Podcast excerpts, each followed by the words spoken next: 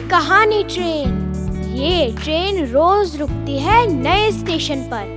मिलाती है आपको एक नई कहानी और कई नए किरदारों से। तो सब सवार।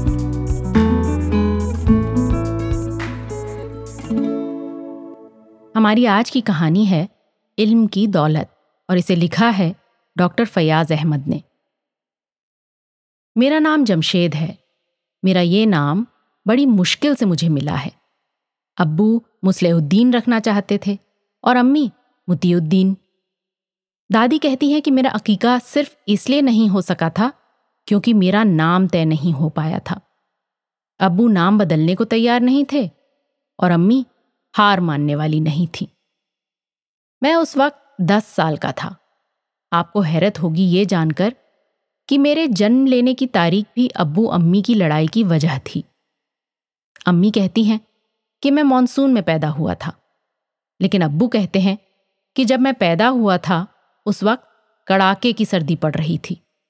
बर्फ़ के ओले ऐसे पड़ रहे थे कि घर से निकलना दूभर हो गया था। मेरे पैदा होने की खबर मोहल्ले वालों को भी नहीं दी जा सकी थी। अम्मा इसी बात पर झगड़ पड़ती।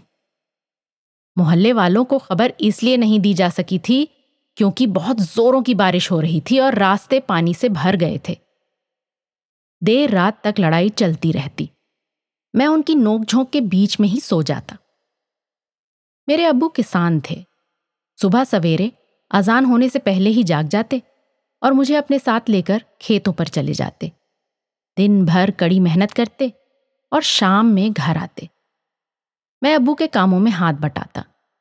थक हार कर जब मैं शाम में घर आता तो कुछ देर मदरसा के पास रुक जाता। मदरसा की एक दीवार टूटी हुई थी। उस दीवार से मदरसा के अंदर पढ़ रहे बच्चों को देखने में बड़ा मज़ा आता था।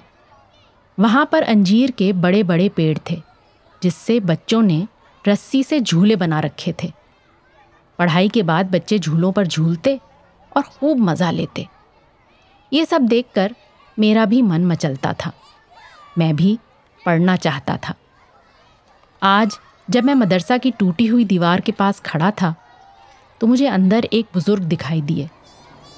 वो बीच में बैठे थे और चारों तरफ़ से लोग उन्हें घेरे हुए थे। मेरे अंदर उनसे मिलने की ख्वाहिश पैदा हो गई। तभी अब्बू की आवाज़ आई।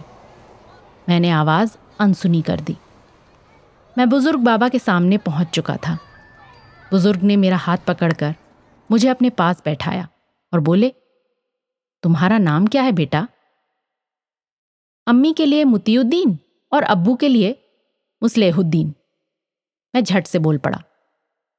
उन्होंने मेरे सिर पर हाथ फेरा और मुस्कुराकर बोले, पढ़ते हो? मैं बोलना चाहता था, लेकिन अब्बू का चेहरा देखकर खामोश रहा। मेरी खामोशी देखकर बुज़ुर्ग बाबा अब्बू से बोले, जहालत बुराई की देन है। दुनिया की तमाम बुराई जहालत से फैलती है। जहालत को मिटाना है तो इल्म हासिल करो। इल्म की रोशनी से न सिर्फ़ दुनिया, बल्कि आखिरत भी संवर जाएगी। अब्बू की आँखों से आँसू छलक पड़े। वो दिन और आज का दिन मैं कभी भूल नहीं पाया। मैं चारों तरफ़ ढेर सारे बच्चों से घिरा रहता हूँ। मैं उन बच्चों को पढ़ाता हूँ। मुझे बहुत सुकून मिलता है। मैं बहुत खुश हूँ।